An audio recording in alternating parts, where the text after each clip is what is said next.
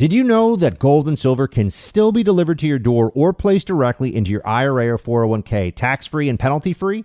That's right, real gold and silver in your hands or your retirement accounts. Why should you own real gold and silver? Because they both hold their value, especially when markets decline or fail. Oxford Gold Group is the industry leader in precious metals, offering gold and silver at the lowest prices on the market. It's the company I trust to put gold and silver into both my hands and into my IRA. The Oxford Gold Group will beat any competitor's price on gold, silver, platinum, and palladium. Call the Oxford Gold Group at 833 600 Gold and request your free precious metals investment guide. That's 833 600 Gold and speak to the Oxford Gold Group today. They'll answer all your questions and send you their precious metals investment guide. Call the Oxford Gold Group at 833 600 Gold, 833 600 G O L D. You're listening to the Buck Sexton Show podcast. Make sure you subscribe to the podcast on the iHeartRadio app or wherever you get your podcasts. Hello, Buck Sexton listeners. If you do not know me, I am obviously not Buck Sexton. My name is Rob Smith. I am a senior contributor with Turning Point USA and a Iraq War veteran, the author of a book called Always a Soldier and the host of a podcast called Rob Smith is Problematic. You can get this podcast wherever podcasts are sold. And Buck has has has relinquished his show to me for a couple of days so that we're just going to, you know, talk about what's going on in the world. There's a lot of stuff going on. So the first big thing that is going on right now is Caitlyn Jenner, yes, of the, the Kardashian clan, Caitlyn Jenner, probably the most famous transgender person in the world, has announced that she is throwing her hat in the ring to run for governor of California. Now, anybody who has been paying any attention in the world knows that California is um what is the correct term for it? A hot mess. California has been a hot mess for a, a, very long time now. Um, California has homelessness out the roof. Uh, California has tax increases like crazy. Um, California has trash all over the streets. California uh, has used to be a, a, very beautiful place to live from what I hear. Um, it has turned into an absolute crap hole to to use that term. So let me tell you a little bit about uh, about California, about my California experience. So I have done some work with Candace Owens and the Blexit movement, the uh, the Black exit from from the Democratic Party, and the first Blexit rally that they had in California, um, they had downtown downtown LA. And so this wasn't my first time to California, but this is my first time staying in downtown LA. I was very excited. I was like, okay, let me go to downtown LA. And, you know, since I was living in downtown Brooklyn at the time and I was thinking about making a move over to Los Angeles, I thought that being in downtown LA would be great. It was not great. It was scary. It was disgusting. It was really something else. And I'm talking about homeless people everywhere, all on the streets, trash everywhere um, people getting into fights. You know, you, you take a wrong turn, turn and, and you're in Skid Row. Uh, it, it's absolutely crazy. And so Cal- Caitlyn is, is running for governor to try to clean this stuff up because you know that, uh, Governor Newsom is the subject of a recall petition. They got more than enough signatures for this recall peti- petition. I believe that they were they had to get like 1.5. I believe they've got uh, something close to 2 million signatures for this recall. And the interesting thing about this, uh, how the Democrats ha- ha- were playing this, is that they were actually trying to get the names and addresses of anybody who signed this recall petition to be released. Obviously, they backed off on that because it's it's it's nothing more than intimidation. So people in California do not like their leadership, right? But the the interesting thing to me is that they keep on voting for these Democrats. Uh, Governor Newsom has shut down the state. Uh, Governor Newsom has, you know, presided over tax increases. Uh, Governor Newsom has, has, pretty much run this state into the ground, and people want a change. Enter Caitlyn Jenner. So Caitlyn Jenner, this is literally breaking news. This this just happened today. She she released this statement, and I'm going to read you a little bit of what Caitlyn said.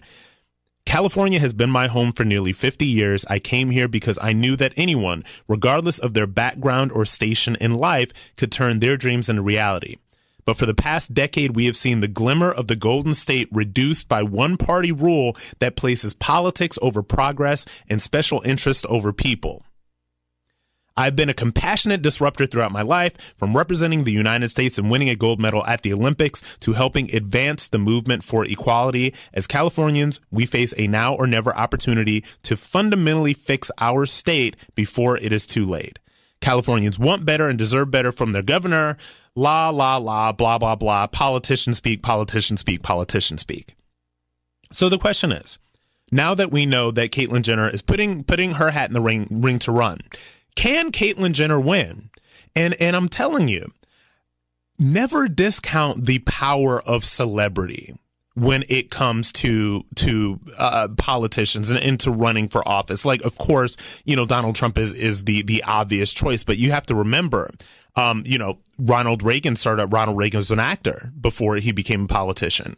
Um, Arnold Schwarzenegger became governor uh, of of California. So you know, back in the day. So this is a really big thing, and it will be very interesting to me to see how Caitlyn Jenner really goes about this. Because here's the thing, Caitlyn Jenner, in, in one of my biggest frustrations, and I think that one of the biggest opportunities uh, that Caitlyn Jenner missed was that, so when Caitlyn Jenner came out as transgender, and you know, you had all the fanfare, the Vanity Fair cover, like all of that other stuff, all of the hoopla, but Caitlyn Jenner was always a Republican and had been a Republican for, for a while, right? And so for me, and whether you guys know this or, or not, or, or if it's relevant, I'm gay. Um, it, you know, I talk about that in my book a, a, lot, and I talk a lot about I'm gay, I'm not LGBTQ, I'm not the far left alphabet soup. I have nothing to do with any of that. But it's very interesting that when Caitlyn Jenner came out as a Republican, and she had actually kind of come out for Trump in 2016, but there was a lot of pressure from the the far left and the woke left and the LGBTQ and the alphabet soup to make Caitlyn Jenner sort of um, disavow Trump and now, you know, she hasn't really talked about politics or anything for a while. She had a, a failed reality show.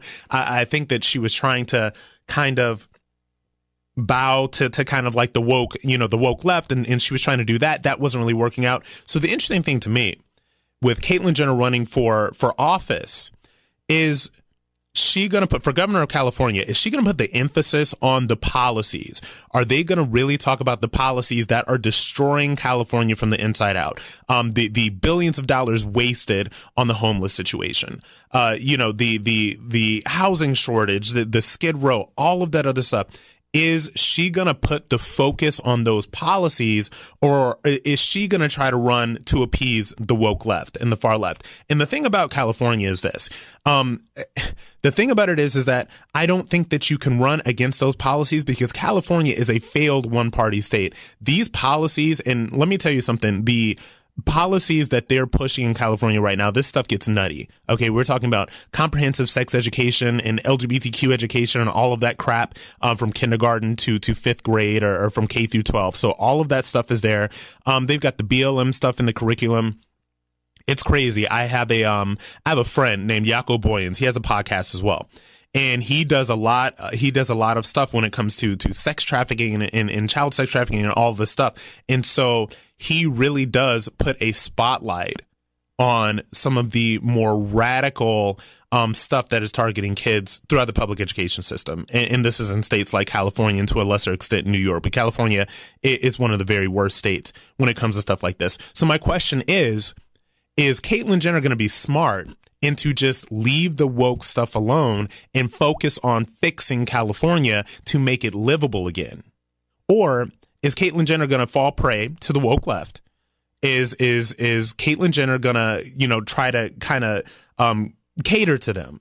And I think that it would be a losing game if Caitlyn Jenner decided to cater to them. I think that the best thing to do is to let these Californians know, make them aware of the fact that their state is dying and somebody needs to fix it and somebody needs to fix it right now. I think the celebrity would help. And the part of me that that you know, I I love pop culture. I'm a pop culture guy. Like I'm you know into the celebrity status and all that stuff. The interesting thing to me is going to see uh, how the Kardashians and and and you know uh, Kylie Jenner and all of that other stuff, how they react to Caitlyn running for governor, because that means they they're going to have to support their father because Caitlyn is Caitlyn Jenner is their father. Like they have a mother, Kris Jenner. So, but they're going to have to support their their father running for governor as a Republican. And to me, as somebody who is really focused on um, how Republican and conservative policies can hit the culture, uh, this is very important because this is a cultural moment. When Caitlyn Jenner would probably arguably the most famous transgender person in the entire world um, somebody that has all of those Hollywood connections, when they decide that they're that she's running for governor, that's going to get a lot of attention. So I am very curious to see how this ends up. I am very curious to see how Hollywood, how media, how celebrities, and how all of these people react to this, because it's the double edged sword. And, and it's really funny because the woke left will tell you, you know, they're so tolerant and so inclusive. And the woke left will tell you that they love absolutely everybody, right? But as a gay man who leans, who is conservative Republican, I will tell you that they do not care um, about that. As long as soon as you become a Republican, you are public enemy number one, and it's going to be very interesting to see how this crowd reacts to Caitlyn Jenner and, and how they will try to tear her down. Literally, um, I was, you know, I follow some of the the far left, you know, woke LGBT alphabet soup mob on Twitter. And um, you know, some of them have outlets and they're covering this and the comment sections are just insane. These comment sections are insane. They're they they are insane. So it's gonna be very interesting to see how far Caitlyn Jenner gets when it comes to this California run for governor. And it'll be very interesting to see how Caitlyn is treated by this tolerant and inclusive uh, leftist woke mob. I have uh, an inclination that they are not going to welcome her with open arms. So now, earlier this week, um, the George Floyd Derek Chauvin trial came to an end. Derek Chauvin was found guilty on all counts. And um, I, I want to get into something else that happened in, in, the wake of that. So this was a uh, a young black girl named Ma'Khia Bryant that was shot and killed by police officers in uh, Columbus, Ohio. You may have heard about this stuff. I talked a little bit about it yesterday. There has been um, a thickening of the plot and even more idiotic media reactions. But to give you a recap, um, this this young girl, this is a 16 year old black girl in Columbus, Ohio, was um, was shot as she was wielding a knife at another young lady. And so the initial reports to this, uh, the initial reports just read, um, you know, in the wake of the, the George Floyd verdict, um, another uh, young black girl shot to death by police officers. And, and this was, you know, the Washington Post and NPR and, and you know, the, the usual sus- suspects reported it like this. And also, you know, as we all know, there's always a changing to the story. When the body cam footage came out, you found and you saw that this girl was literally about to stab uh, another girl. Uh, the the officer happened very cla- very quickly. If you watch the video, the officer it seems like he was left with no choice. But this wasn't enough for the woke mob because I want to tell you um, how some of them responded to this initially. There is an uh, an activist named Bree Newsom she was uh, a BLM activist. She was very famous for for scaling the uh, the flagpole in North Carolina, or excuse me, South Carolina, and taking down the Confederate flag. She tweeted, and I quote: "Teenagers have been having night." Excuse me. Teenagers have been having fights, including fights involving knives, for eons. We do not need police to address these situations by showing up to the scene and using a weapon against one of the teenagers. So this is the the BLM take on all of this stuff. Valerie Jarrett, uh, probably one of the most powerful women in the world, said a black teenage girl named Ma'Khia Bryant was killed because a police officer immediately decided to shoot her multiple times in order to break up a knife fight. Demand accountability. Fight for justice. And so just when you think that the left can't get any dumber, that they cannot get any more disconnected or divorced from reality. Now we are basically at the point where we are condoning basically teenage knife fights, right? And so, and I'm going to tell you, um, there, there's some new footage, uh, from the fight and there is a, a neighbor's reaction to everything that came out. And, and I really do, um, want you to listen to this because it really does shine a lot of light on exactly what was happening. So uh, play uh, cut uh, 13 and 14 to me.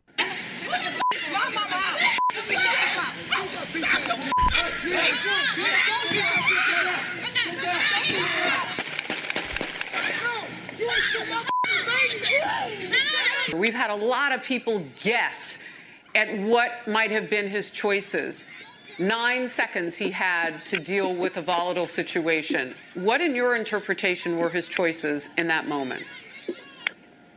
Not much. He only, like you said, he only had seconds um, to respond. Um, from my point of view, watching this, unfortunately, the whole scenario put him in a bad spot, regardless of what the situation was. He could have either not fired, and the young lady in pink could have got stabbed in the neck or and been brutally or fatally injured, and then responded and shot, and that would have been two young ladies possibly dead um, or he could have responded the way that he did. And unfortunately, one lady lost her life in, a, in an incident that probably could have been avoided. And so this is is where we are right now. And the thing about it is, and when we talk about this entire situation, and I, uh, I, I tweeted something this morning. You can follow me uh, at uh, Rob Smith Online on Twitter, Facebook, and Instagram as, as well. But this is something that I tweeted. I said, "Why is nobody curious about the take of this other young lady whose life was saved by this cop. Why is nobody reaching out to her? Why is nobody interviewing her? Why is no why does nobody care at all about this other young girl whose life was saved? And I can tell you why nobody cares about her is because her life doesn't matter because it is not convenient to the narrative that they're trying to push. And the, the narrative that they're trying to push, like this is where we are right now with the left when it comes to policing and all that stuff. And by the way, I always have to say a million times that this, this is, a, it's, it's a tragedy no matter what. It is a tragedy no matter what. But nobody cares about this other young lady whose life was saved. And there was, I think there was a clip of this other girl as she was walking away. She was like, uh, yeah, you know, she's about to stab me. He got her.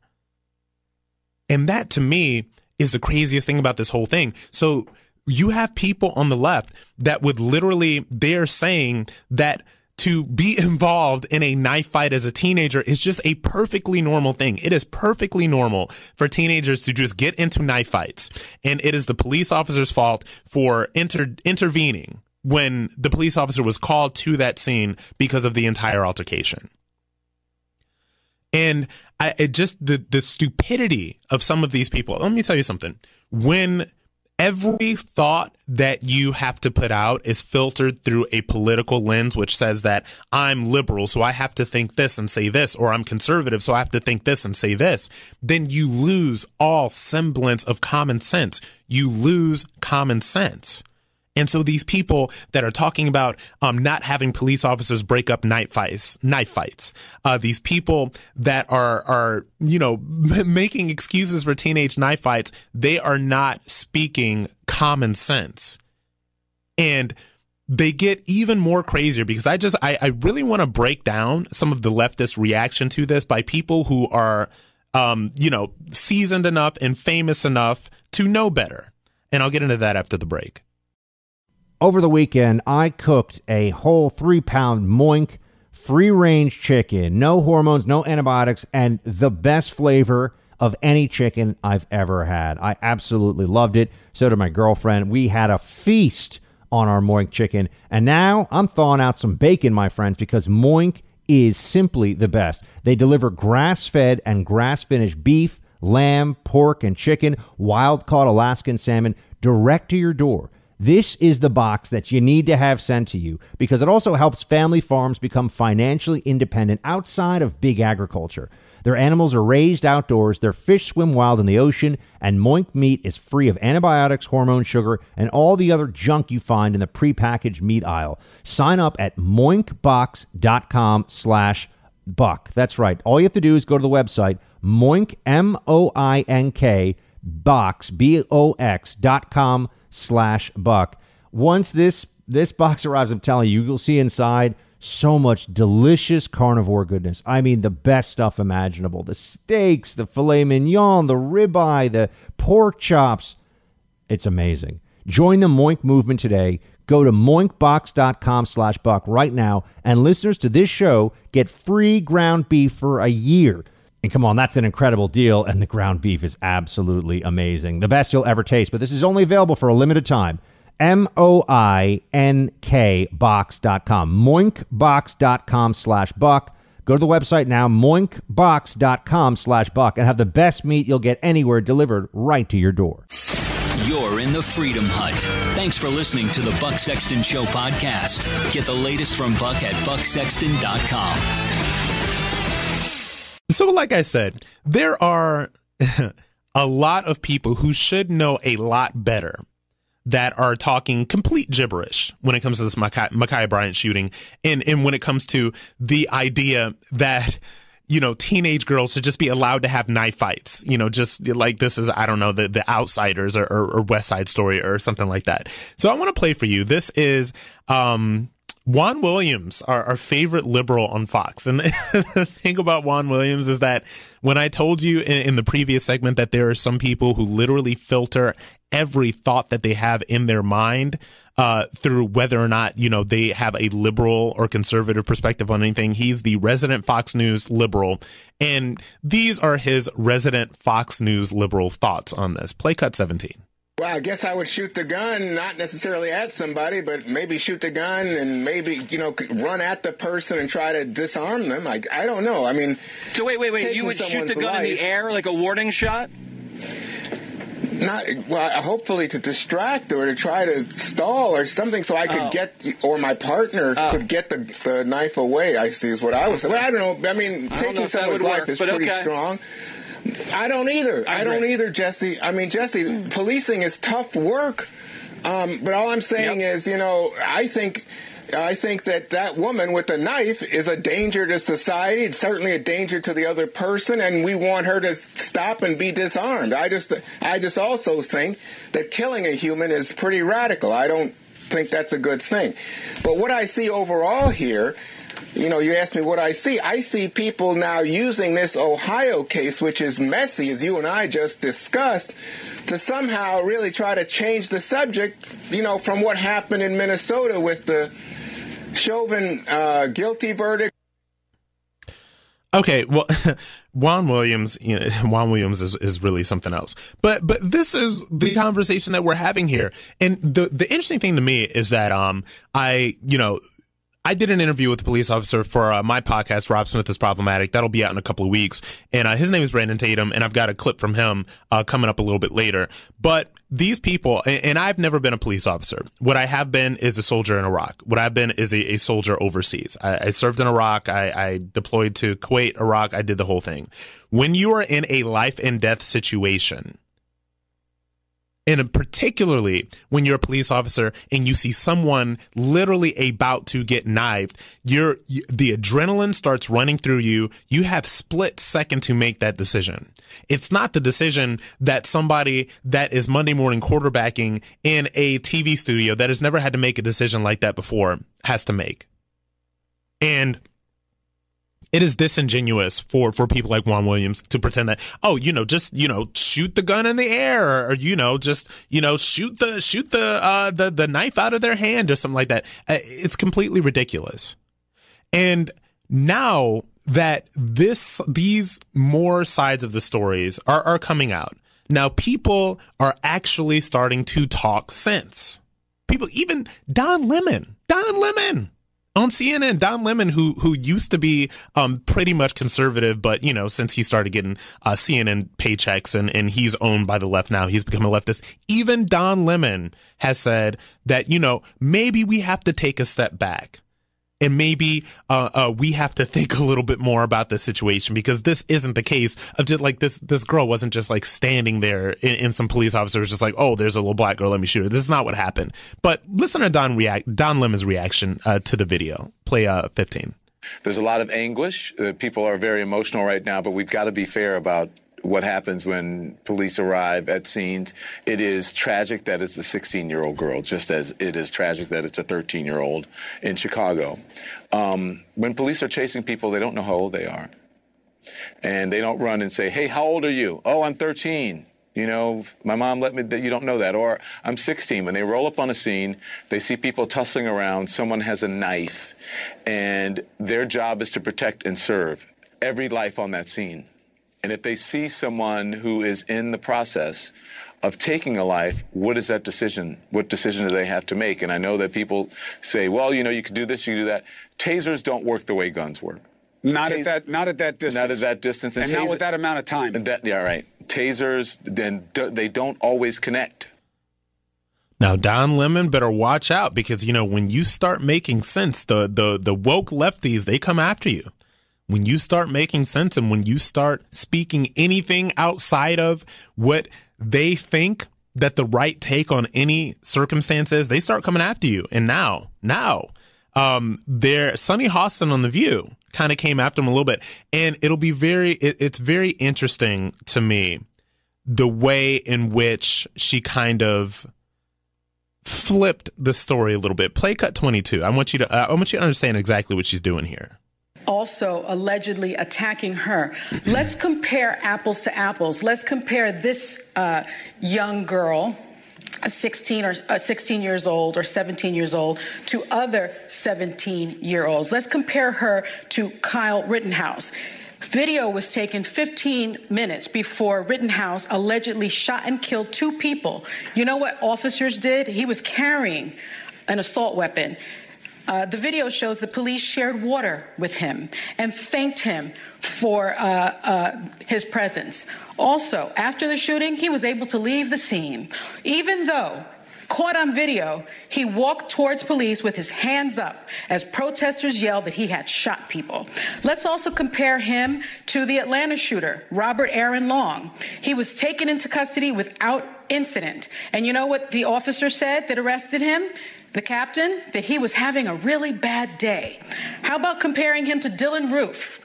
In June of 2015, he killed nine churchgoers. He was treated so kindly by police that he was taken to a Burger King. So, was de escalation okay, a possibility so- here in this case? Not with this black girl, not at all. So, this is deeply disingenuous first of all and i just want to make you I, I, want i want you to really be aware of the the racial narrative that that they're sort of putting right here and the thing with the kyle rittenhouse thing and, and this is what's going on here is that Kyle, number one, it was it was dumb of that kid to to take that gun and then travel state lines. He was that was self defense. He walked towards police officers with his hands up. There was no there was no altercation. Like these police officers were not running into an altercation. And what they do is they compare completely different situations that have really nothing to do with each other, except for the fact that they find some white person to compare it to in order to sort of push push the racism, push the race agenda, push it, push it, push it. And the saddest thing about all of this stuff is that we never talk about the institutions that failed this young lady, Ma'Khia Bryant. She was a foster kid. She was, you know, basically in, in and out of homes you know, her, her mother didn't even have the custody of her. So there were a lot of institutions that failed this young girl. But that police officer saved another young lady's life. So when we're talking about everything that's going on here, when we're talking about, you know, the police officers and and demonizing the cops and all of this stuff that is going on right now, there is a demonization of police that is going on right now.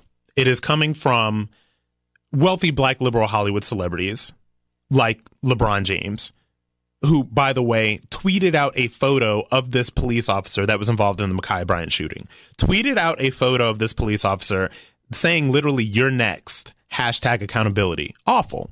You know, still hasn't been penalized by Twitter. It, to me, something like that would seem like targeted harassment.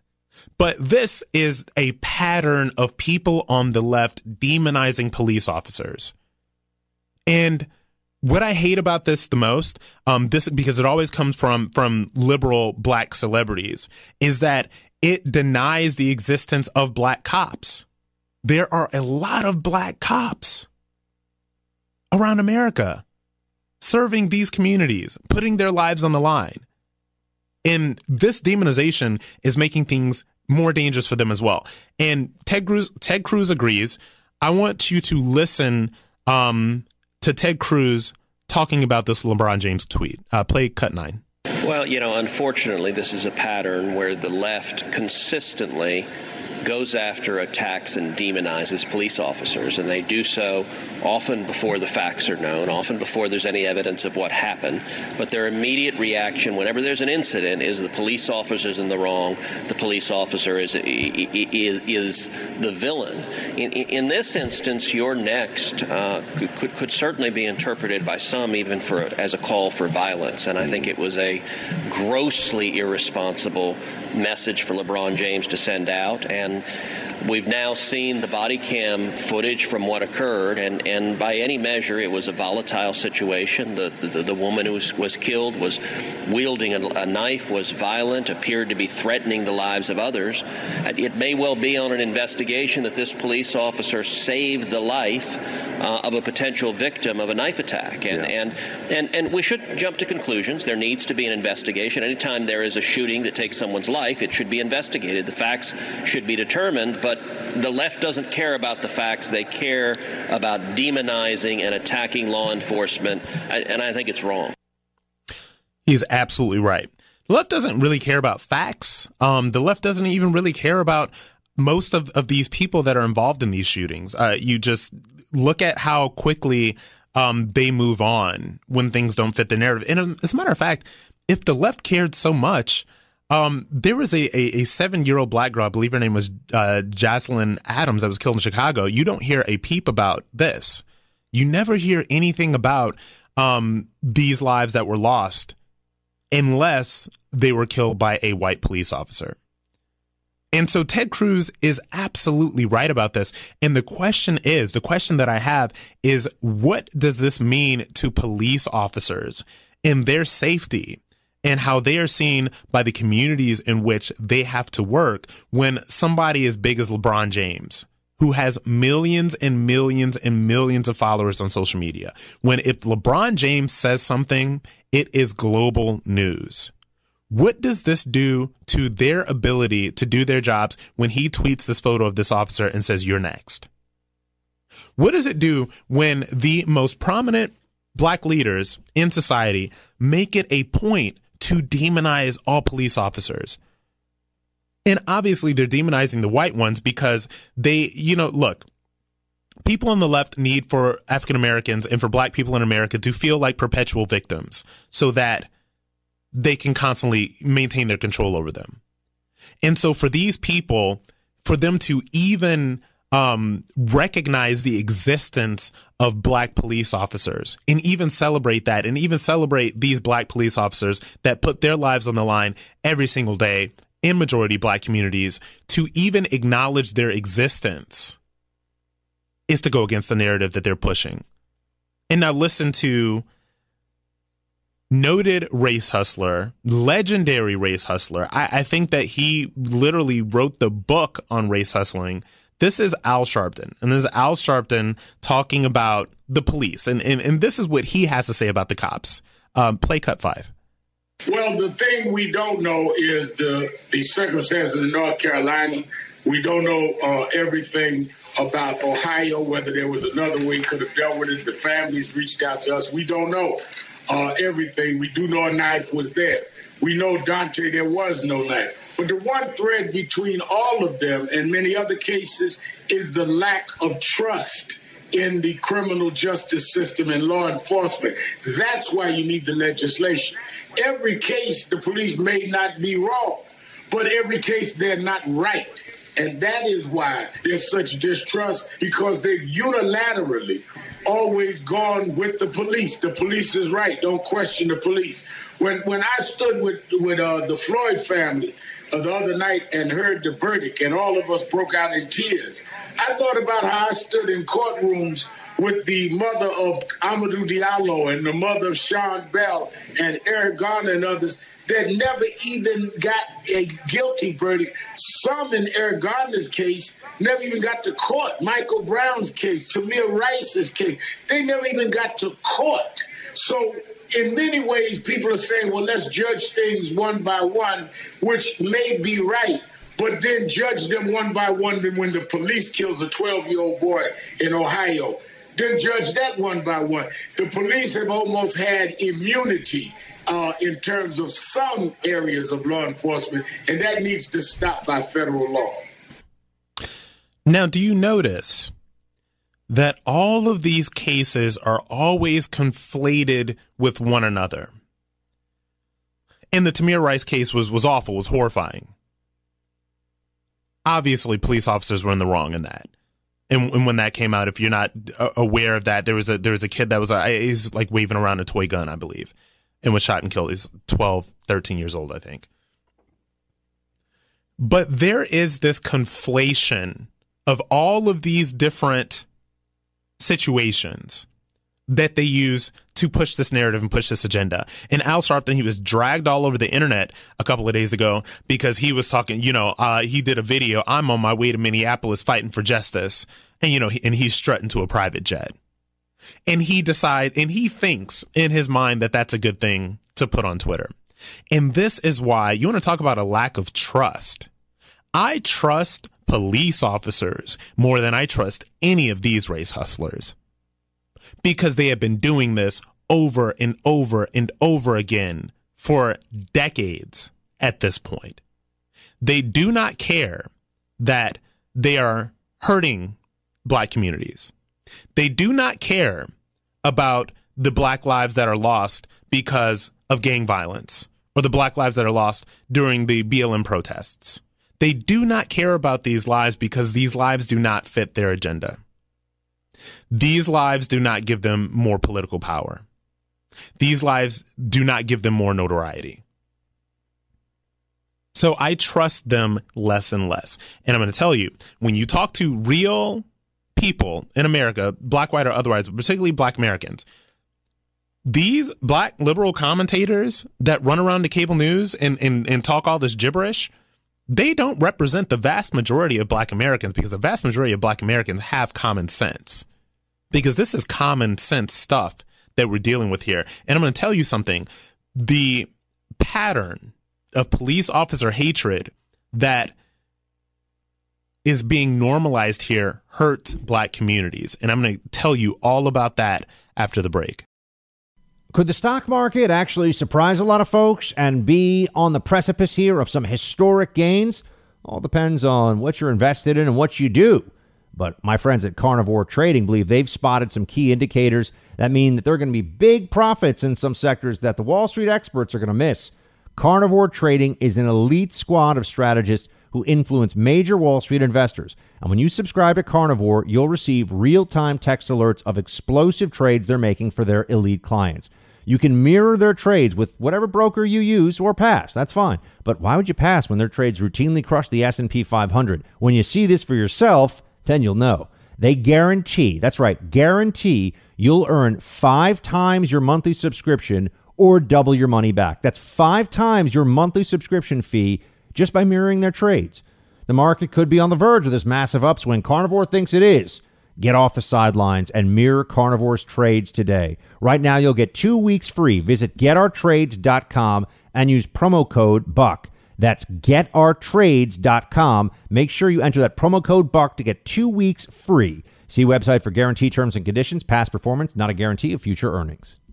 This is the Buck Sexton Show podcast. Join the conversation and message Buck on Facebook, Instagram, or email teambuck at iheartmedia.com. He may read it on the show. We have all of this demonization of police officers that we have people like you know Al Sharpton, you know, talking about you know the police are they may not always be wrong, but they're never right. We have all of this stuff, what does this do to the perception of police officers in these communities? And we'll just talk about the black communities. The pattern of police officer hatred hurts black communities. It, it really does. And I cannot overstate this enough. Because when you look at the communities that are the most over policed in America, these communities are majority African American because these are the most crime ridden communities out there, particularly the communities in the inner cities. And these are just facts. These are just facts. Because facts are facts. Facts don't have an agenda. Facts don't have a narrative. Facts don't have a liberal or conservative bias. They are just facts.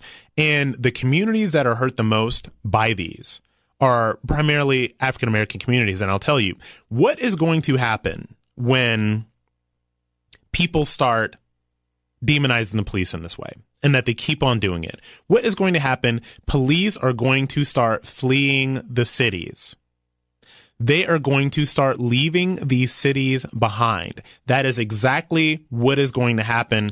And there's a, an article from the Daily Caller basically dealing with record high murder rates, Philadelphia struggling to recruit police officers a combination of the coronavirus pandemic putting police training on hold, a decreasing amount of people wanting to become police officers in big city, and a spike in retirements have all contributed to the problem. This is coming from uh, John McNesby, who's the president of the Fraternal Order of Police um, in Philadelphia. So you have police officers who do not want to be cops. The, the, they are seeing the hatred that is coming up for police officers and they are just retiring. They are saying, I don't want to do this anymore. I literally cannot think, think of a more thankless job in the world right now than to be a police officer because everybody hates them. Nobody respects them. People think that they are the enemy. And this is what they are being told by LeBron James. This is what they are being told by these people in the media. This is what they're being told by, you know, people like Juan Williams on Fox News. And what is going to happen is the suburbs are going to start filling these spots. Now, in this article, they talk about Philly and how Philly can't get cops. Who would want to move to Philadelphia right now? Who would want to move to Philadelphia right now to be a police officer? What crazy person would want to do that? Would want to police the streets of Philadelphia right now or any large city? Get Detroit, Philadelphia, New York, LA, Atlanta. Who would want to go to any of these large cities to police? These guys are moving to the suburbs. They are having no problem finding police officers. And this is what happens. And this is, you know, the uh, the director of this uh, Bucks County Police Training Center um, told the Daily Caller that I, I do see a number of officers from some of the bigger cities like New York and Philadelphia. Yes. And this uh, this person uh, also said that the Philadelphia Police Department is operating at dangerously low levels. So, what happens when we have a society that demonizes police? These people do not want to do this job. They leave the cities that need them the most, and these cities get more and more dangerous.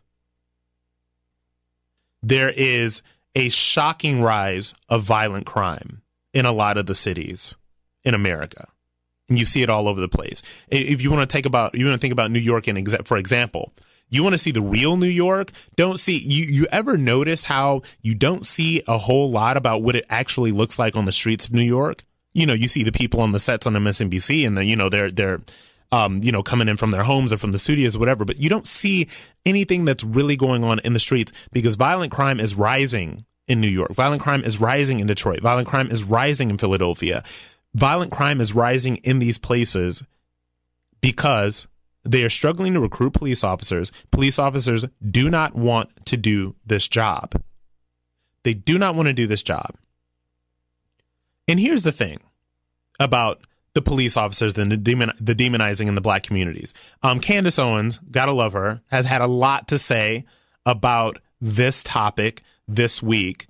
And I, I want to play you this is something that uh that she said about police off policing right now and the police officers in just this this moment that we're in when it comes to policing. Uh, play uh, cut sixteen.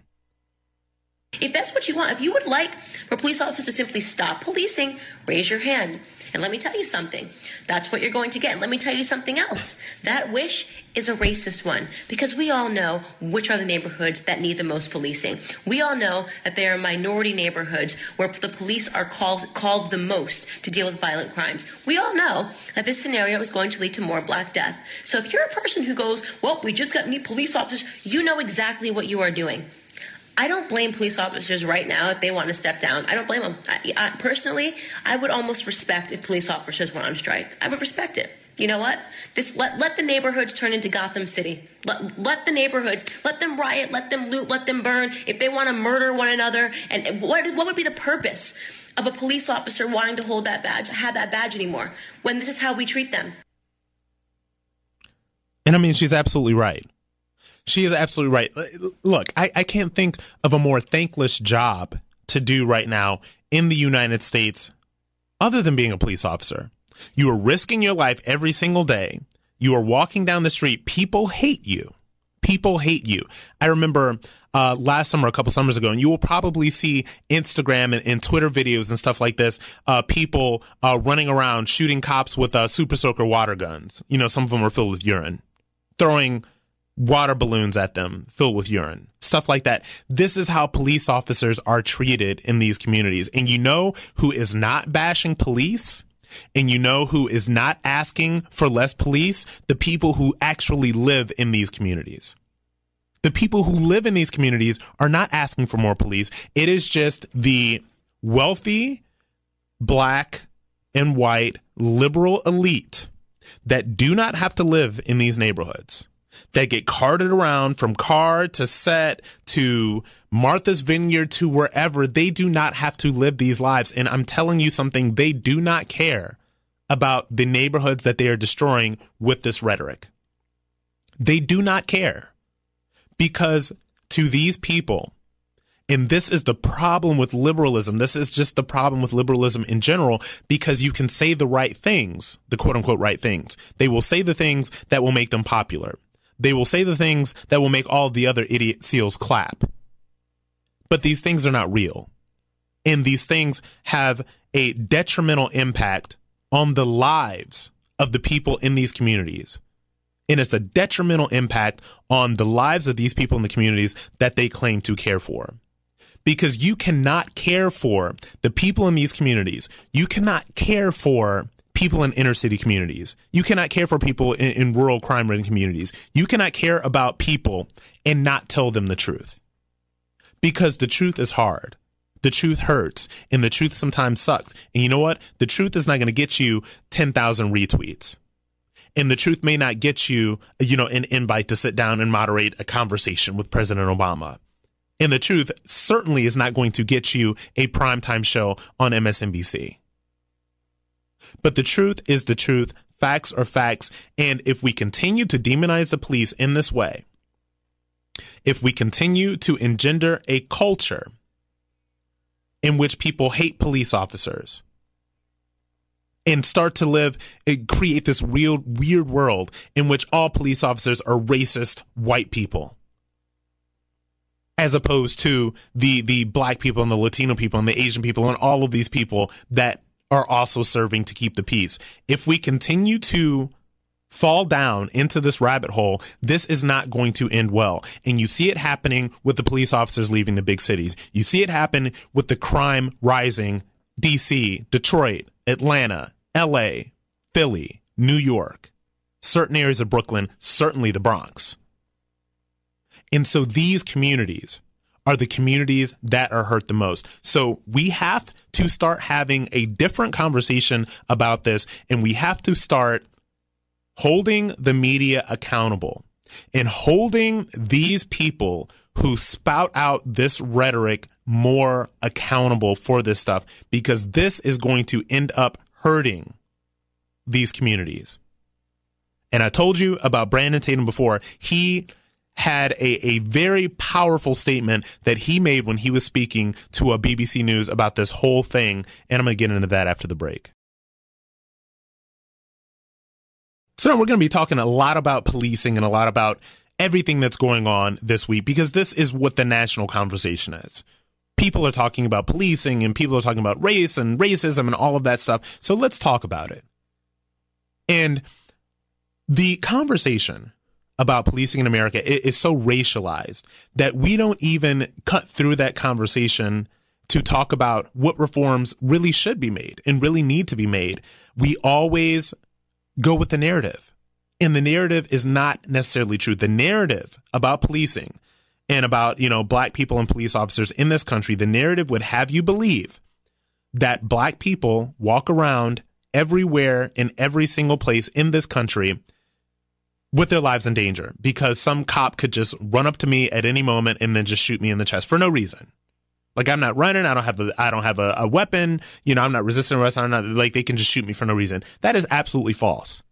But there is a conversation that needs to be had about some of the the levels of policing and some of the the the processes in procedures for policing. And that is a fair conversation to have.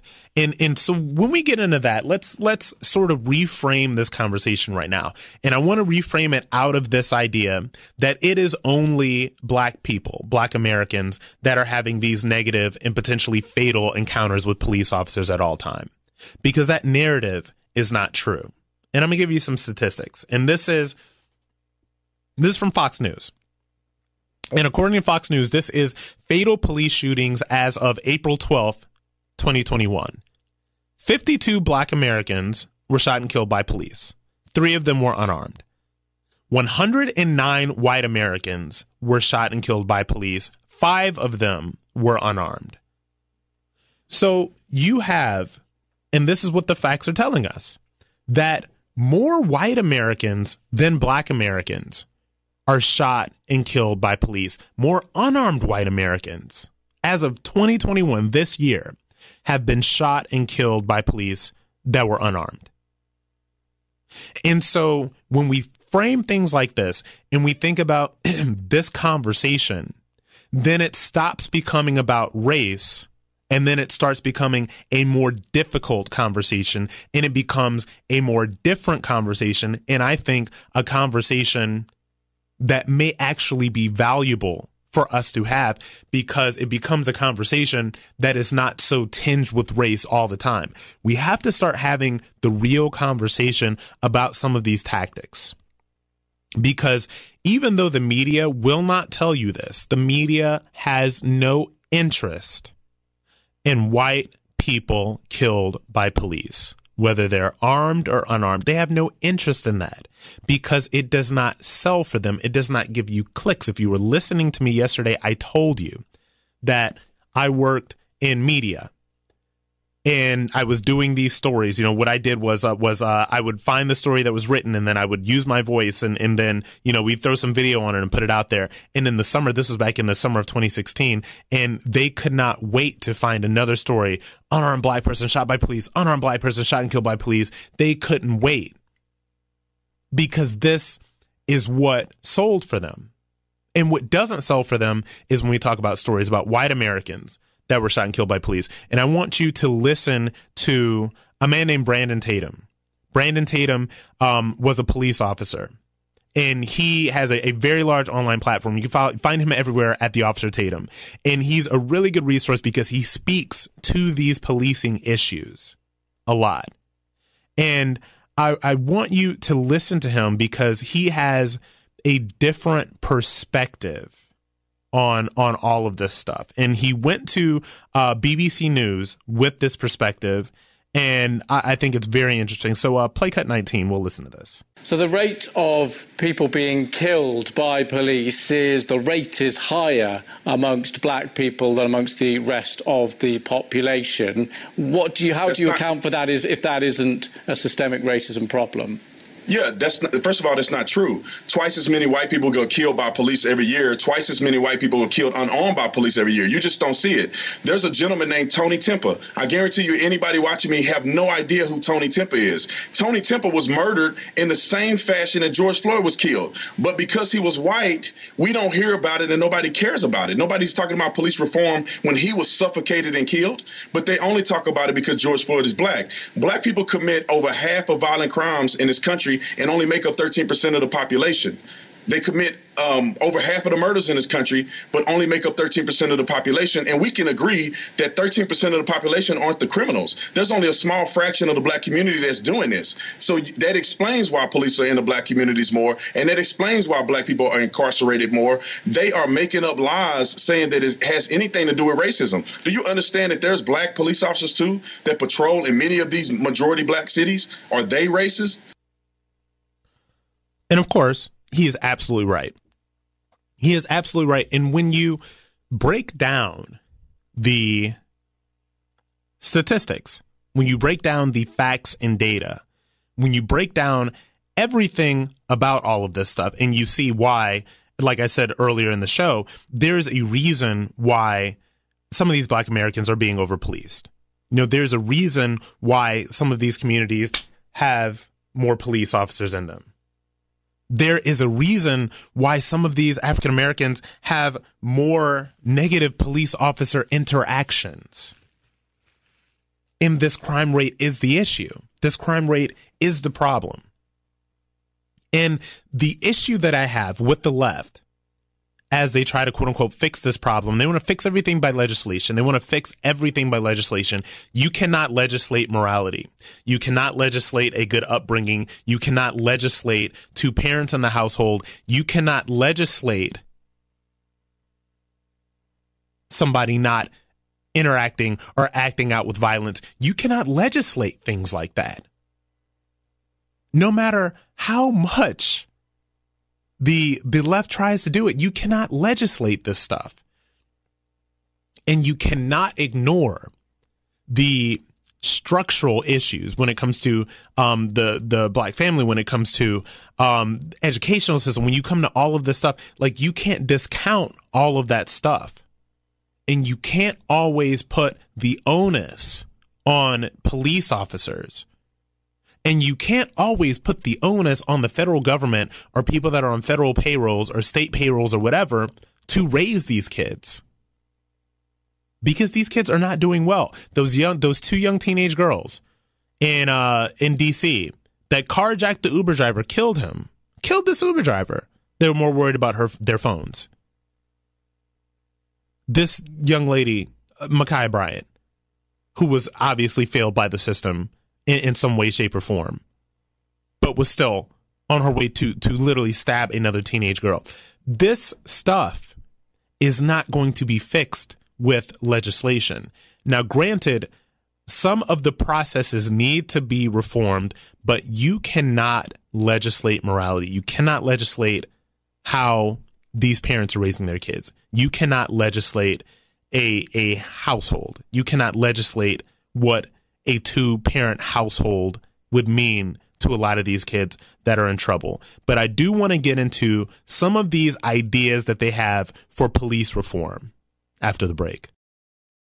When running a business, HR issues can kill you. You got wrongful termination suits, minimum wage requirements, labor regulations. And you know HR manager salaries aren't cheap, an average of $70,000 a year. Bambee, spelled B A M B E E, was created specifically for small business. You can get a dedicated HR manager, craft HR policy, and maintain your compliance all for just $99 a month. With Bambee, you can change HR from your biggest liability to your biggest strength. Your dedicated HR manager is available by phone, email, or real time chat. From onboarding determinations, they customize your policies to fit your business and help you manage your employees day to day all for just $99 a month. Month to month, no hidden fees, cancel anytime. You didn't start your business because you wanted to spend time on HR compliance. Let Bambee help. Get your free HR audit today. Go to Bambee.com slash buck right now to schedule your free HR audit. That's B-A-M-B-E-E dot com slash buck. Bambee.com slash buck. This is the Buck Sexton Show podcast. Follow Buck on Facebook, Instagram, and Twitter. So now that we have talked about policing and we've talked about all of this other stuff, and, and I've really wanted to broaden out the conversation to make it not so explicitly focused on race because I believe that we lose something when we explicitly focus this stuff on race. But that is not to say that there may be some issues with policing here. And like I said, you know, there's there's this whole saying when uh you know when white America gets a cold, uh, black America gets pneumonia, right? So these issues that are happening with policing are definitely valid for white Americans. I just told you in the last segment. I just told you there are statistically more white Americans killed by cops, both armed and, and unarmed, in the United States of America so far this year. So there's something to this. And I really want to break this down and I really want to have this conversation and try to understand it. So, um, Attorney General Merrick Garland. Now, this was after the Chauvin case uh, was was aside after he was found guilty. Um, he announced that his Justice Department is investigating policing practices in Minneapolis after George Floyd's death. I want you to listen to what he had to say about this. You can play uh, cut two. Yesterday's verdict in the state criminal trial does not address potentially systemic policing issues in Minneapolis. Today, I am announcing that the Justice Department has opened a civil investigation to determine whether the Minneapolis Police Department engages in a pattern or practice of unconstitutional or unlawful policing. I know that justice is sometimes slow, sometimes elusive, and sometimes never comes. The Department of Justice will be unwavering in its pursuit of equal justice under law. Okay, so this is interesting. Um, this is interesting. So if you remember back to Ferguson, back to when the the BLM movement and all that stuff started in Ferguson, Missouri. This is back in uh, 2015. There was a similar DOJ report in Ferguson. And I think this is interesting because, and I'm going to get into this because I've never said, like I said, I'm not, I'm not your typical conservative. I, you know, support the cops back to blue and all this stuff. I've never said that these issues in policing do not exist and that they do not, um, affect African Americans. They affect African Americans, white Americans, everybody. This is something that I really do believe we should all be talking about. And so I just want to share with you, um, there's some, there's a few takeaways from the DOJ report, um, in Ferguson from 2015. There were, you know, racial disparities in traffic stops. So from 2012 to 2014, 85% of people stopped, 90% of people who received the citation, and 93% of people that were arrested were black. Uh, black drivers are more than twice as likely as their white counterparts to be searched during vehicle stops, but 26% less likely to have contraband. So these disparities exist. And this has become, like I said, almost a, a bipartisan conversation. Because if disparities in the criminal justice system were not a bipartisan conversation, if this wasn't a conversation that people like Senator Rand Paul have been having for quite some time, um, then the the First Step Act, which was the most comprehensive criminal justice reform in a generation, would not have passed under the Trump administration. So this happened under Trump. That did not happen under Obama. As much as they would want you to believe that. And, and I know that the left is probably going to try to memory hole this. But the First Step Act happened under President Trump. And like I said, there are a lot of Republicans that have spoken out about this. As a matter of fact, um, Senator Rand Paul, I was on Capitol Hill lobbying for the, for the First Step Act. Um, I we we flipped Ted Cruz from a no to a yes. They had to change a couple of things out for uh, Senator Cruz. And Senator Paul um, sat down with us in his office. It was me um, and a group of, of other young black conservatives that were really lobbying for the First Step Act. And Senator Rand Paul is an ally. Senator Rand Paul is on it when it comes to this. And he knows, just as I do, just as you do, that this is stuff that affects all of us. These issues with policing, these questions that we have about the tactics and the systems and all of that stuff, this stuff affects us all. So, yes, these disparities exist, but the hypocrisy of the left is that they have no real interest in really taking any action when there's not a Democrat in charge.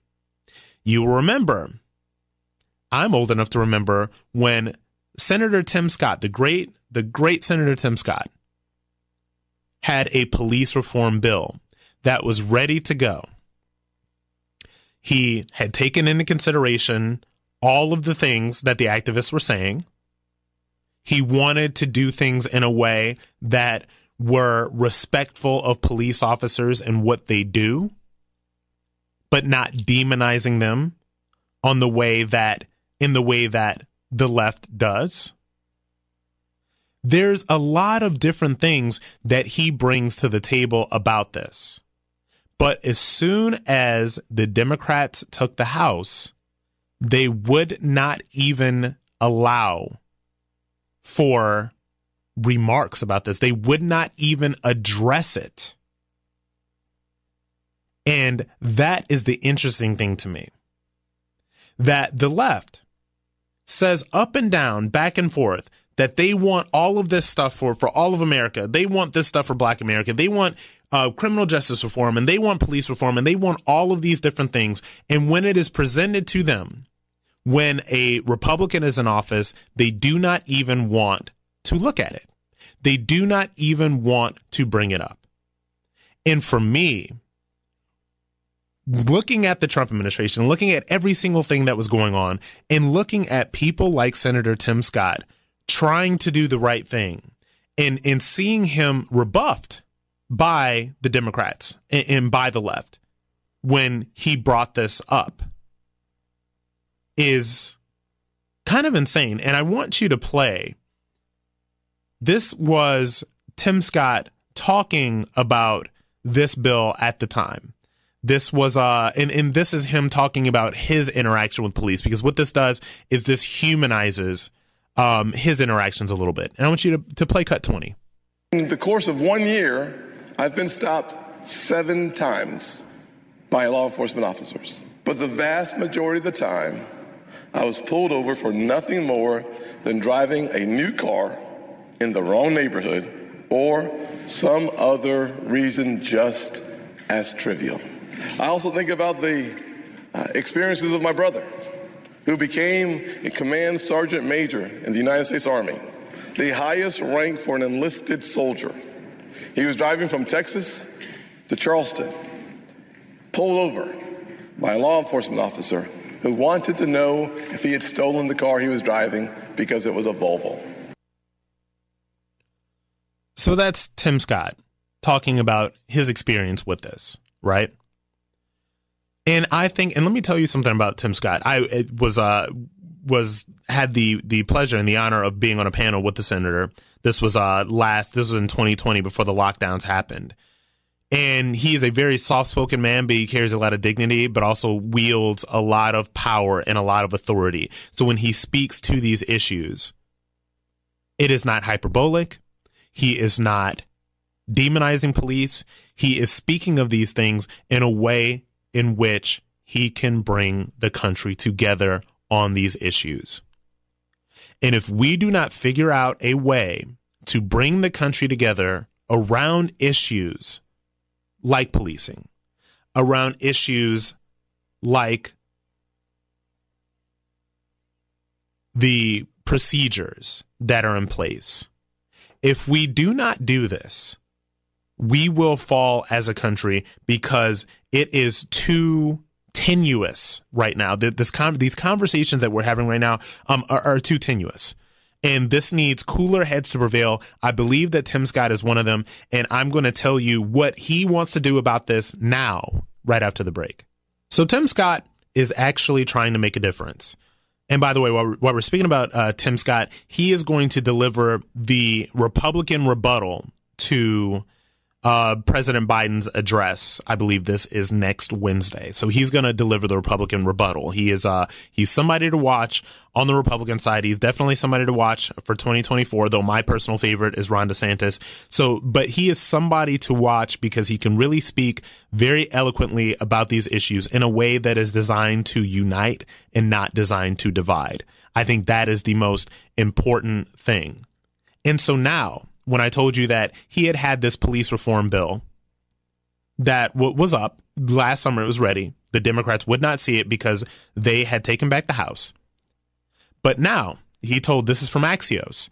So Senator Scott told reporters that he plans to reintroduce this bill or a similar proposal in the coming weeks and that he has discussed a compromise with Karen Bass out of California and Cory Booker and Senator Cory Booker out of New Jersey. Uh, Karen Bass, a representative from California.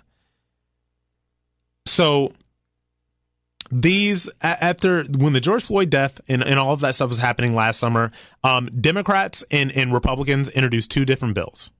Um, neither bill gained enough su- to support to become law. And the debate, this from Axios, largely devolved into partisan bickering, which is exactly what a lot of our lovely elected representatives do in Washington, D.C. They bicker.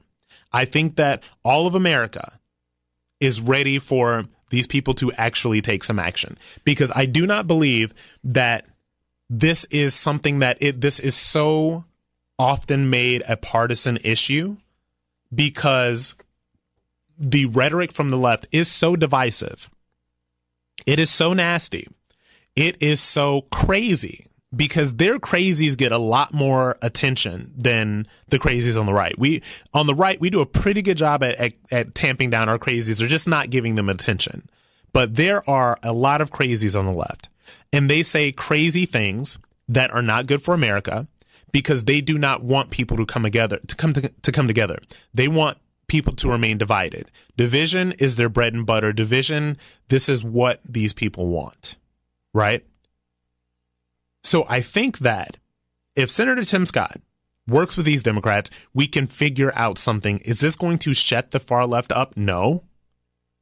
But people need to come together and we need to compromise and we need to realize that this is a conversation that we're happening that is happening right now and people on the right and the left need to figure it out. And this is what he says um, when it comes. This is what Tim Scott says when it comes to to this bill. Um, he wants victims and victims' families to be able to sue police departments. He says um, enabling victims and victims' families to go after the departments is a way that I think we can make progress towards a bill that actually has the kind of impact that I think is helpful. Um, so in, in he says that he only has a couple of outstanding issues from his perspective. I would be very interested to see what they have to bring to the table.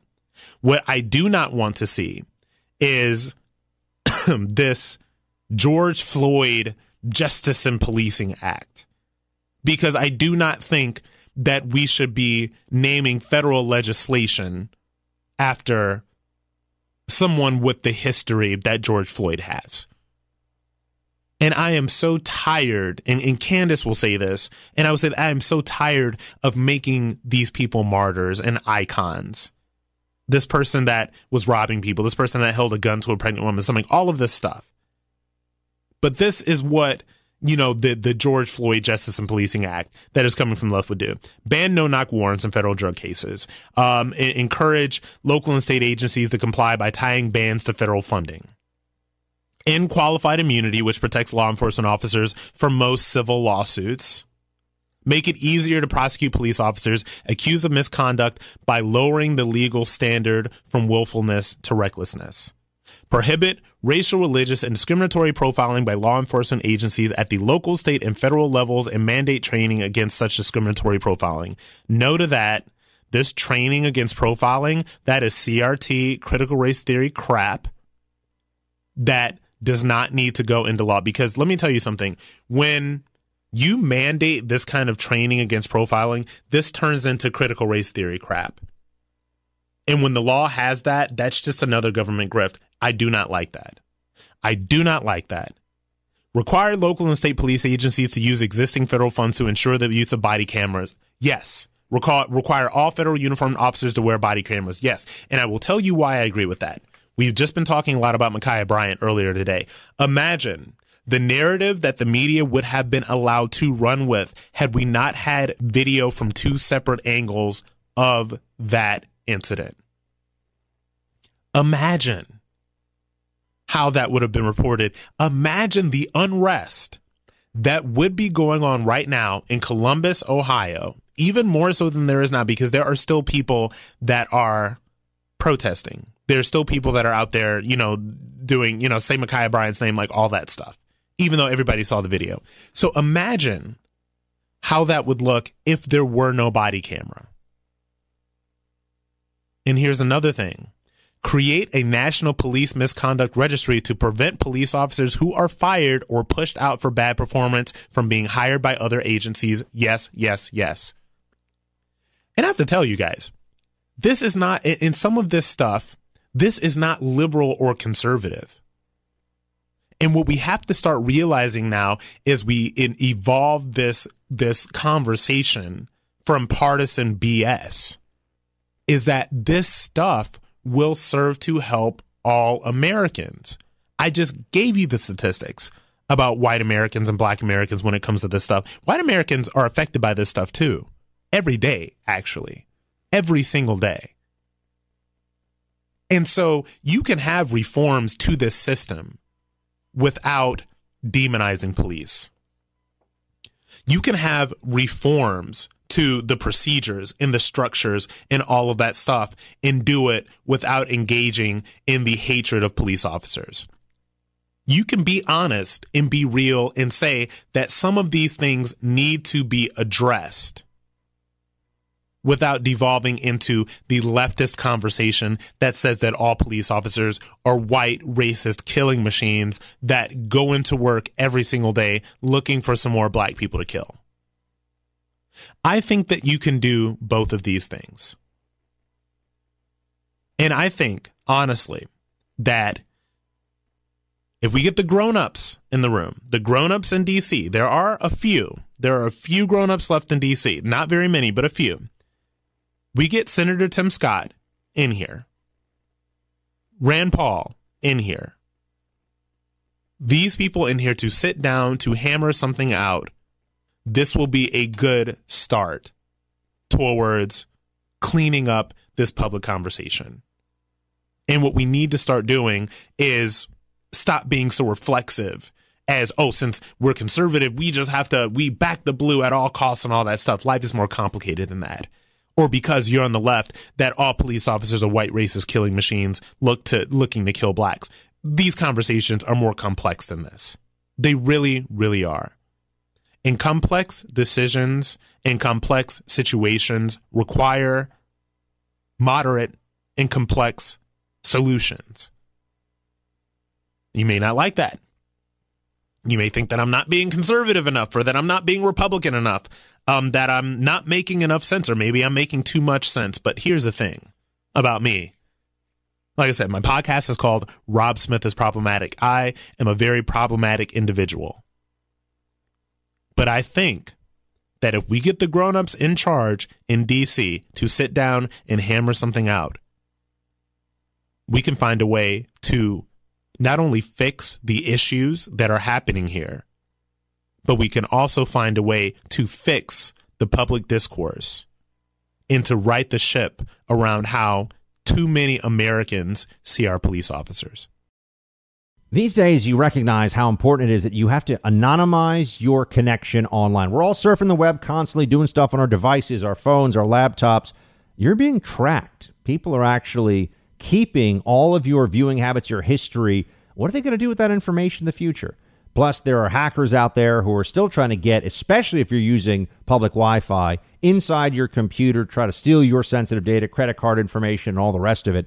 So you need encryption and you need anonymity. That's right, privacy for your IP address online. That's what a VPN does for you. A VPN, a virtual private network, anonymizes your IP address. And when you use ExpressVPN, the best in the business, it also encrypts your data.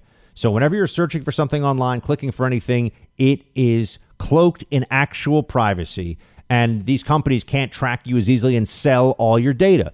So, do you want online privacy and do you want protection for your data? Then you need ExpressVPN. Stop handing over your data freely to big tech companies and whatever bad hackers are out there. Defend your rights, defend your security with the VPN I trust for online protection. Go to the website now, expressvpn.com slash buck. That's expressvpn.com slash buck. When you sign up for one year, you'll get three extra months free. expressvpn.com slash buck.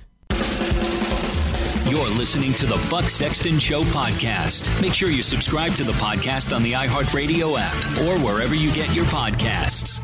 Welcome to the third hour of the Buck Sexton Show. I am not Buck Sexton. I am Rob Smith. I am a senior contributor with Turning Point USA, an Iraq War veteran, and author of a book called Always a Soldier, and the host of a podcast called Rob Smith is Problematic. You can find that wherever podcasts are found Apple, Spotify, Google Play, the whole nine yards. So let's talk about the border. And let's talk about exactly what is going on with the border right now. The border, our southern border, is an absolute disaster.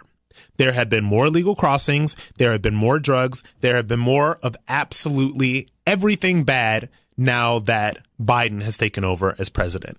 And what this is, and, and, what people truly have to understand, that this is, above all else, a complete policy failure on the hands of the the Biden Harris administration. That's what you want, you know, the Biden Harris, because we have to make sure that Kamala Harris is included, you know, so that it's not so jarring when they get rid of old Joe and, and try to install Kamala Harris. But anyway, it is a policy failure because instead of really taking note of exactly what was going on at the border, and instead of really going and seeing what was happening and really figuring out what is the best course forward now that there was a new presidency, now that there's a new administration, they made the decision to eliminate everything there and it threw everything completely out of whack. Uh, they, they removed the Remain in Mexico agreement. Uh, they put a hundred day moratorium on deportations, so many other things. They wanted so badly to just get rid of everything Trump that they didn't have any idea of what to do. And now, when you add all of this stuff to to the stuff that they said when when you know all the 2020 Dems were running for president in 2020, I'll get into that a little bit later. It is almost like, and I'm telling you guys, this is when I put my conspiracy theorist hat on. They want this disaster that is happening at the border. They want this because I told you guys yesterday, I say it on my podcast all the time. I will probably say it again a million times. I'll probably be saying this in 20 years.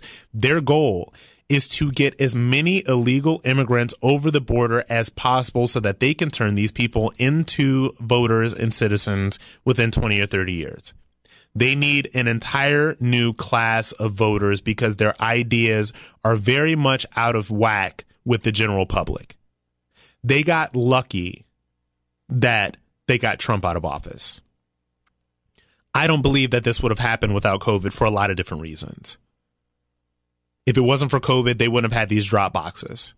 Um, if it wasn't for COVID, they wouldn't have been able to get away with hiding Joe Biden in the basement the entire time. They wouldn't have been, been able to get away with all of this stuff.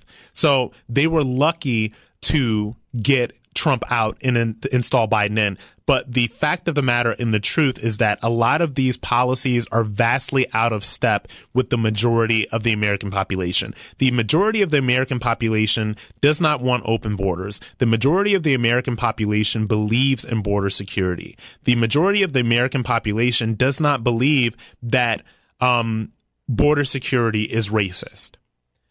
And I'm telling you, the disaster that is going on at the border, this is exactly what they want. This is exactly what they have been planning for a while. This is not an accident. It is a policy failure, but it is a policy failure that they knew that they were going to do. This is a policy failure that they knew they were going to execute because they want exactly what is happening right now. And so now, I want you to listen to Arizona Governor Doug Ducey. And he's basically saying that this is a national emergency that only Joe Biden can fix. Uh, play cut eight. President Biden, if you care about the border, if you care about stopping the cartels who are engaging in all kinds of bad acts, President Biden, if you want to stop the disaster that's unfolding here and will only get worse in the coming months. President Biden, you should declare a national emergency and deploy the vast powers of your administration to stop what's happening here. And of course, he's absolutely right. But you know, Doug Doug Ducey, this he is operating under the assumption that Joe Biden and this administration has any interest in fixing what's going on at the border. And, you know, this is how our media carries water for these people. The media, there is no media outside of conservative media. Mainstream media has no interest in the border whatsoever. This is why we're seeing all the stuff about, you know, George Floyd and, and George Floyd and Ma'Khia Bryant and all this other stuff. This is why we're seeing all of this stuff because this is all a distraction. They know that only Fox News will cover the border and that only conservative outlets will cover the border. Only conservative digital media outlets will cover the border. Nobody else can do it. And they know that. And we have to understand that this is Biden's fault. He has to own this. They all have to own this. Every single person on the left has to own what is going on at the border right now. Remember these, uh, God, that stupid AOC photo shoot where she's, she was crying. Guys, she was crying at the, at the fence, uh, you know, because of the kids in cages. She was, you know, the kids in cages. Remember that? Um, so they were doing all this stuff because that put that was that was good for their agenda at the time. And now what is good for their agenda is to ignore every single thing that is happening at the border. Now I want you to think back to when all the 2020 Dems were running for president. Remember that? Remember, oh, it's free college, free healthcare, free everything. And I will never forget because this was so indicative of this modern day Democrat party when every single person, this is probably back when there was about 13 or 14 of them running, every single Democrat on stage raised their hand when they said that they believed in free healthcare for illegal immigrants, quote unquote free. And you know, this is not going to be free. It's going to come from the taxpayer dollars. And that means you and I. And so this is what they want. And they have incentivized people to make a run for this border. I remember a couple of weeks ago, they were literally at the border wearing shirts that said, Biden, let us in. There was when the mainstream media decided to cover this a few weeks ago, there was that that young that young illegal immigrant. He was saying, um, you know, I came here because of Biden basically. So they have incentivized these people to make a run for the border. And to give you uh, a little example of the stuff that happens at the border, and, and these are statistics from Operation Lone Star. This was a, a border security operation that came out of Texas. 631 arrests, 3,881 pounds of marijuana, 19 pounds of cocaine, more than $1 million, 50 firearms, and 24,000 smuggled migrants. This was Operation Lone Star, and all of this stuff was within, um, I believe, about a five and a half week period. And this was just from, from one operation, from, from one area in Texas. So this border problem is not going away, no matter how much Joe Biden wants to ignore it, no matter how much the mainstream media wants to ignore it, now, no matter how much they pretend that any conversation about this is inherently racist. Because here's the thing, and, and when you talk about the border, this is one of the fallacies that the left would, would have you think.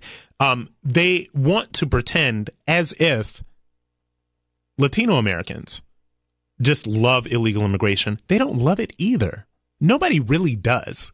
The only people that really love illegal immigration are the left, are Democrat politicians, because they know that if they make unchecked illegal immigration normal, if they normalize it, and just ignore it while it's happening, they know that they're going to get an entire new group of voters. And I'm telling you guys, this is exactly what they want. So good for Arizona Governor Doug Ducey for declaring this state of emergency.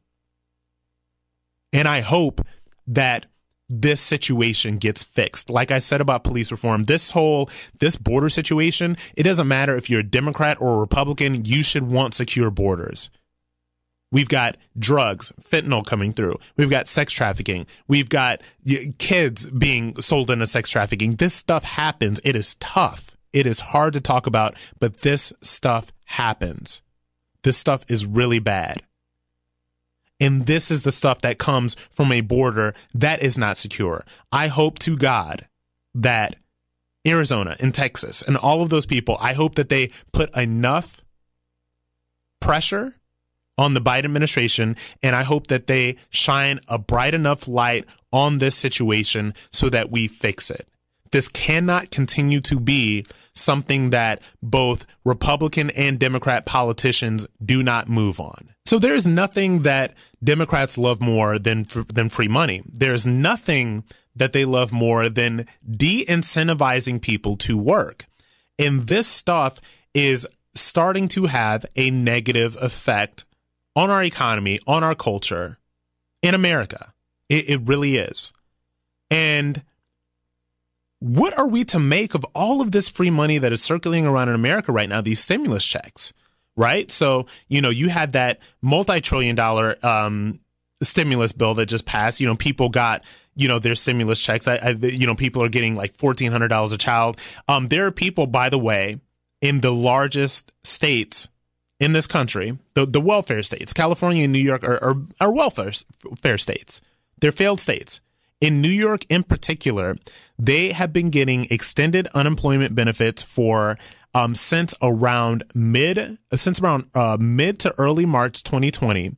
These benefits do not stop until September at the earliest. My personal um, observation and my belief is that they are going to keep these um, unemployment extended unemployment um, unemployment benefits going through the end of the year, probably. But what effect is this having on the economy? What effect is this having on our culture? The effect that it is that is having it is it, it is de-incentivizing work. It is making people lazy. People would rather not go to work because they are making so much money to stay home. They really are. This is the truth. They are making a lot of money to stay home. So now you have employers that can't find employees. You have people that cannot stay open. And I want you to listen to this is a man named David Nicholas. He was on um on Fox Business, I believe, talking about this. And really listen to this. This is unbelievable, but this is him on why employers are struggling to get employees back to work. Play uh, cut 21. Stuart, it really is. I mean, the U.S. economy is set to surge in the coming months, right? Millions of more Americans are getting vaccinated. We're traveling more, going out to eat more. I talked to three different restaurant owners over the weekend. They all have the same issue. They just can't find help. Uh, one of the restaurant owners in Topeka, Kansas, he owns a bar and a restaurant. He said the day after the latest round of stimulus checks hit, half his staff just didn't bother to show up.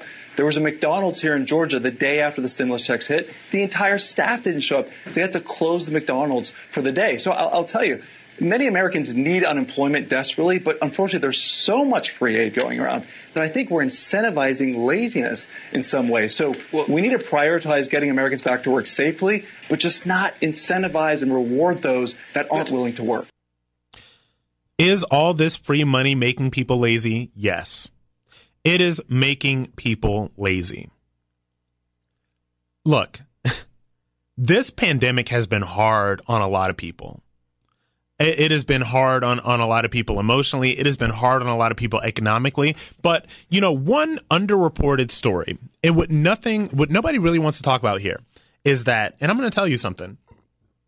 There are some people that had a hardcore hustler mentality that were able to make this stuff work that were able to make this pandemic work. They were able to look at all the, the, the, the Reddit guy, the Reddit bros that got into stocks and all that stuff and that, you know, pumped GameStop up. And I remember, um, Charles Payne on, on Fox Business was talking about a kid that, you know, bought a house from all of that stuff. So there are a lot of people that did make this work, right? Even though it was rough, even though it was rough on, on everybody, it was rough on me. I'm sure it was rough on you.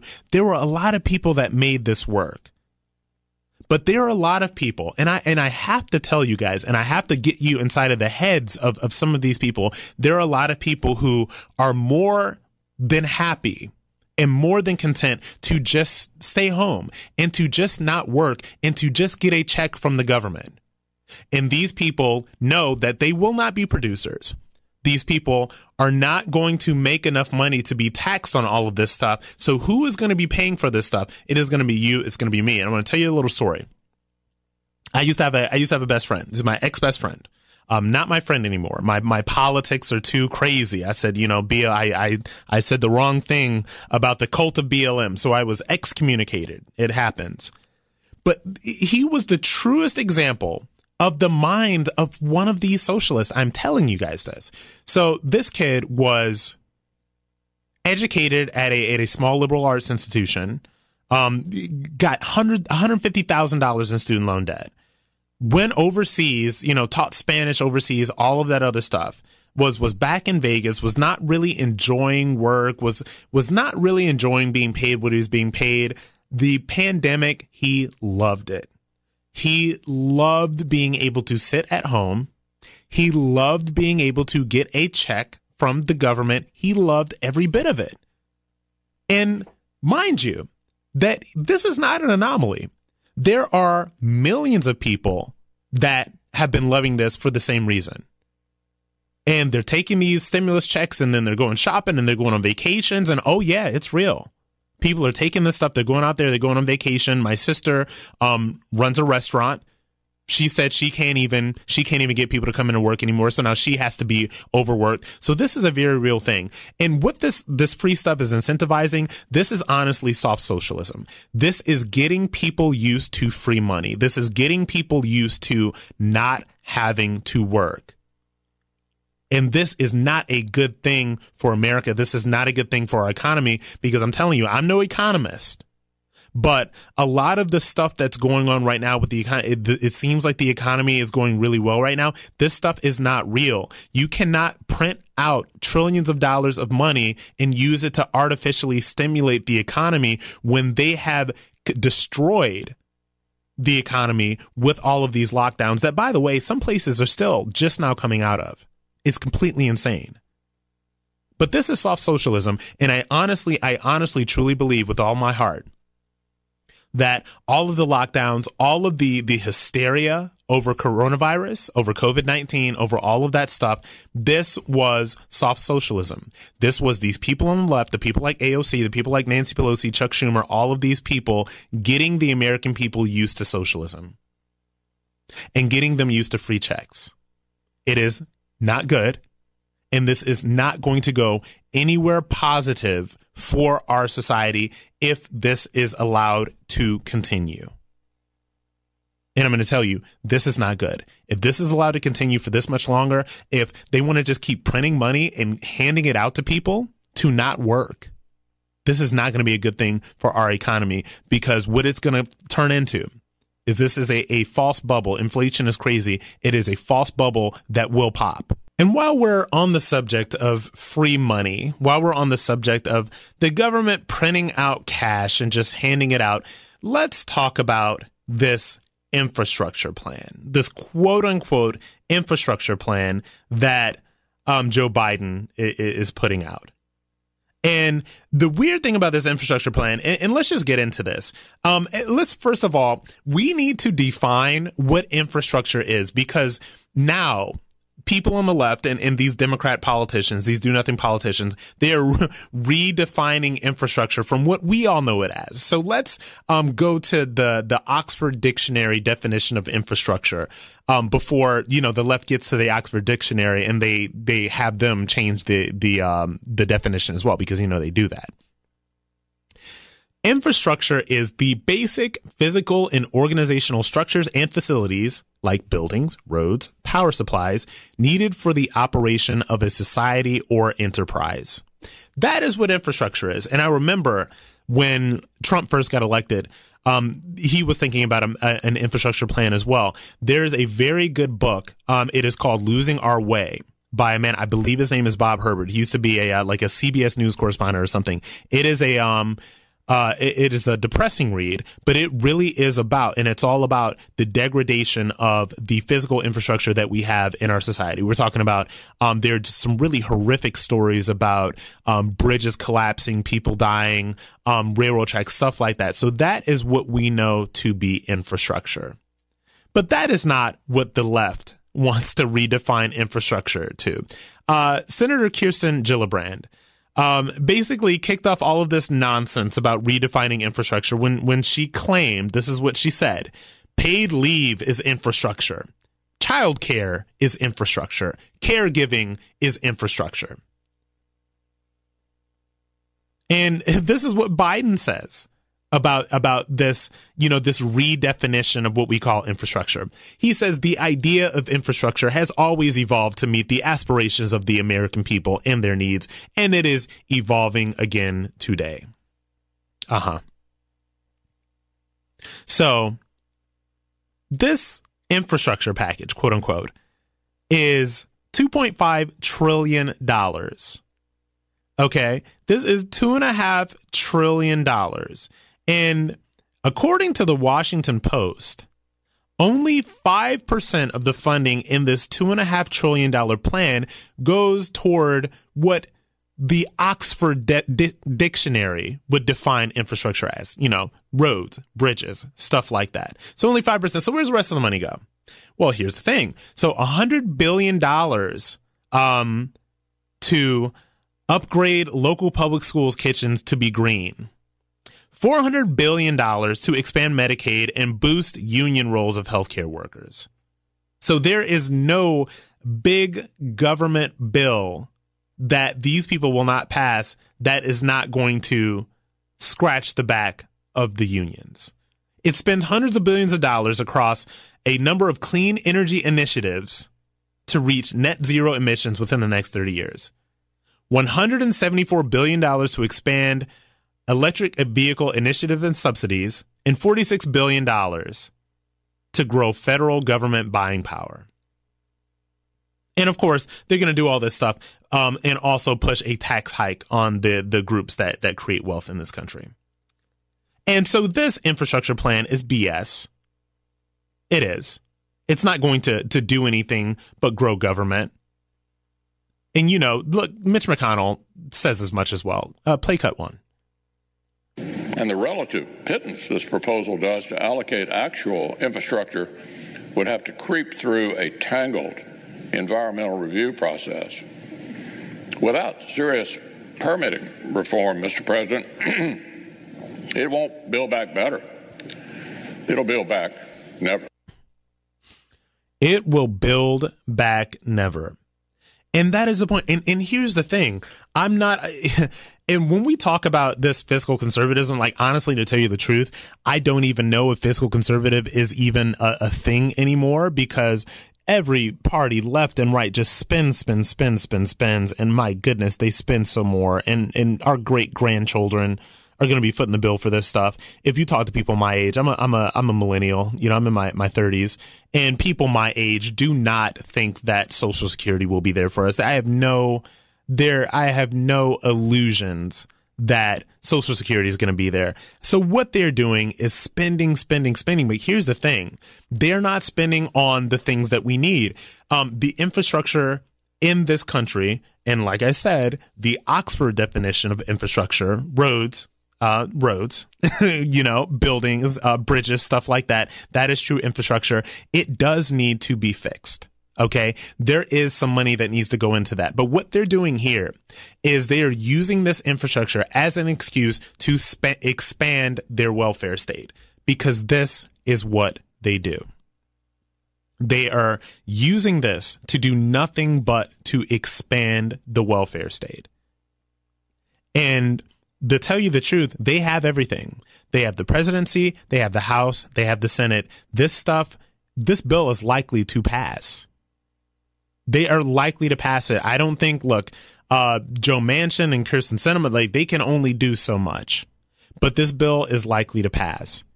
And what this is, isn't about trying to re- rebuild America.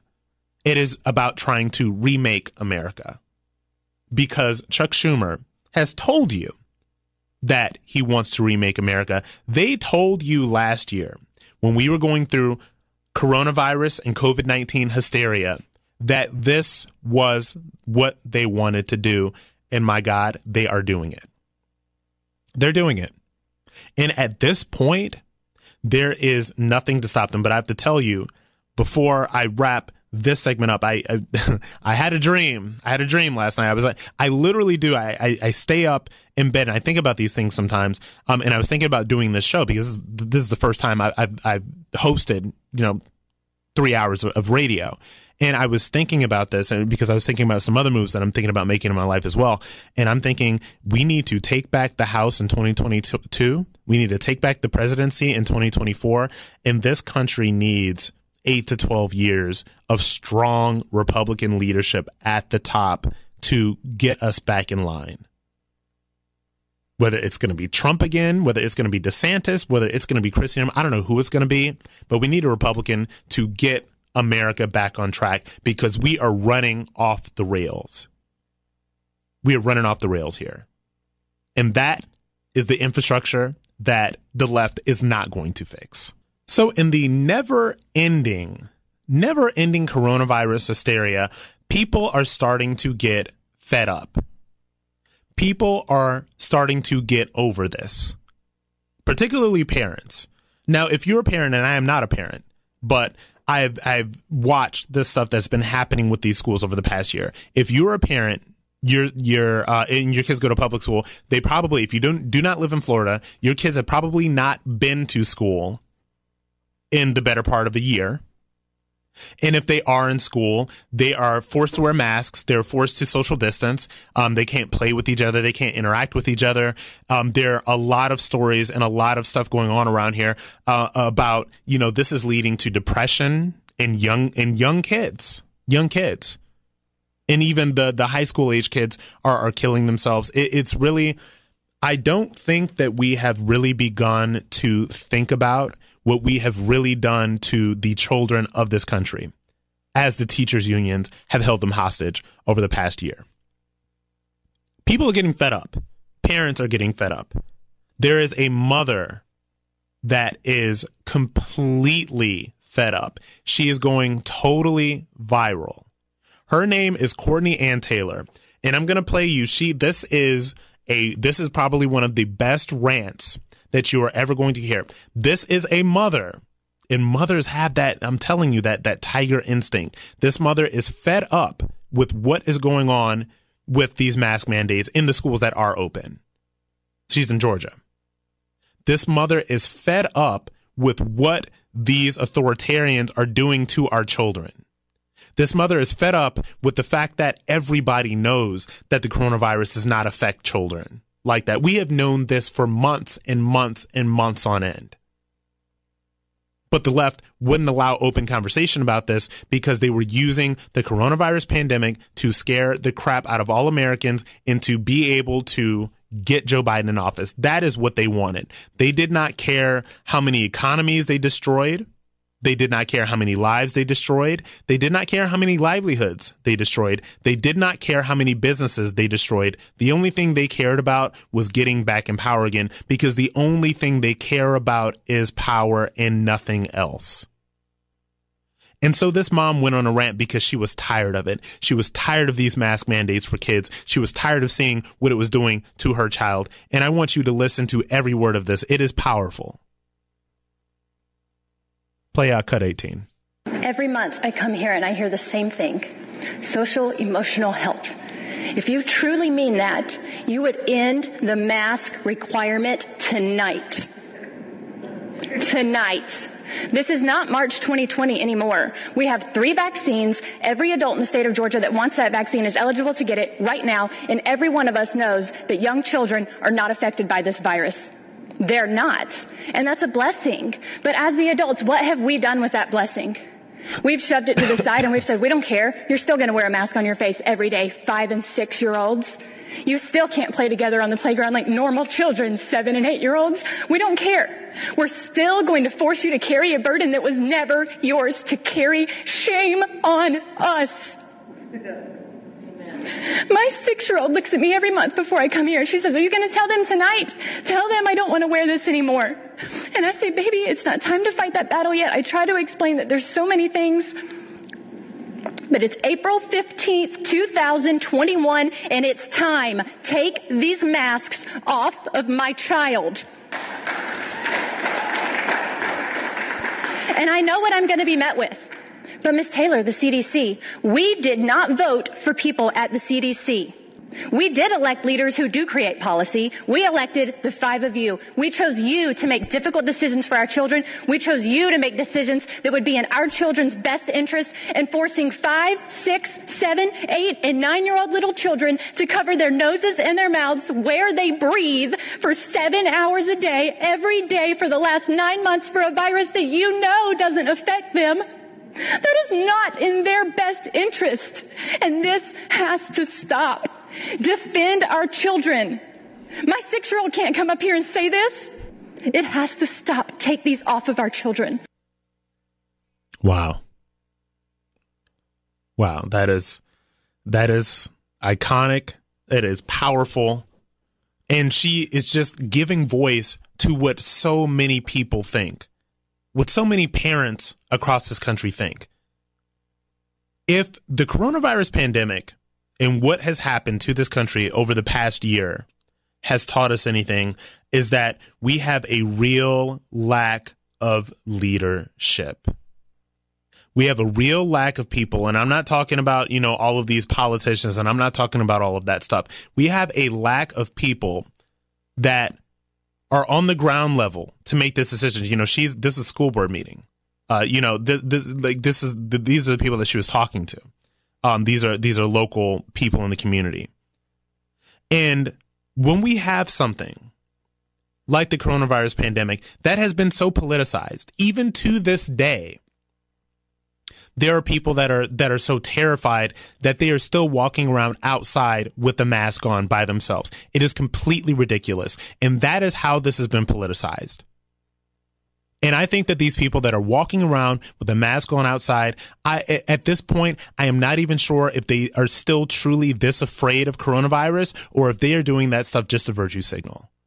So these people that are in charge, that are supposed to be making the difficult decisions, are instead playing it safe. And the kids are the ones that are hurting. And this is a part of a broader overall issue with the mixed messaging when it comes to coronavirus, when it comes to these vaccines, when it comes to everything. When will this ever end? And we do not talk about the mental issues and the mental challenges that these kids are going through. Even the young ones like this this woman's daughter. I think she said her daughter was around five, six years old. Even our teens that are going to go through depression and all of that stuff. This is generally, and I'm telling you, what this year has created is a lost generation of, this will be a lost year for so many kids. Elementary school age, middle school age, high school age. They were failed by weak leadership they were failed by squabbling politicians and they were failed by people who did not make bold decisions when it came to the true health of Americans. And when we say health, we're talking physical, we're talking mental, we're talking emotional. The one leader who has taken the most crap over the past year, the one leader that made bold choices that were actually based on science was Ron DeSantis. And it is shocking to me and it is sad that this woman's child had to go through this. And if you think about this one child, think about however many millions of children had to go through this. This coronavirus pandemic, this nonsense has to end. The vaccines are out. Everybody that wants a vaccine can get one. We need to remove these masks we need to start moving on with our lives and we need to make sure that this one lost year does not turn into two, three, four, or more lost years due to this pandemic. It is time to move on from coronavirus. Thank you everyone very much for listening to me, Rob Smith, filling in for the Buck Sexton Show. You can find me on Twitter, Facebook, and Instagram at Rob Smith Online. And if you like what you heard, please download and subscribe to my podcast, Rob Smith is Problematic. You can find that on Apple Podcasts, iHeartRadio Podcasts, or wherever you get your podcast. Thank you so much for listening. And uh, I hope you join me on over at uh, Rob Smith is Problematic.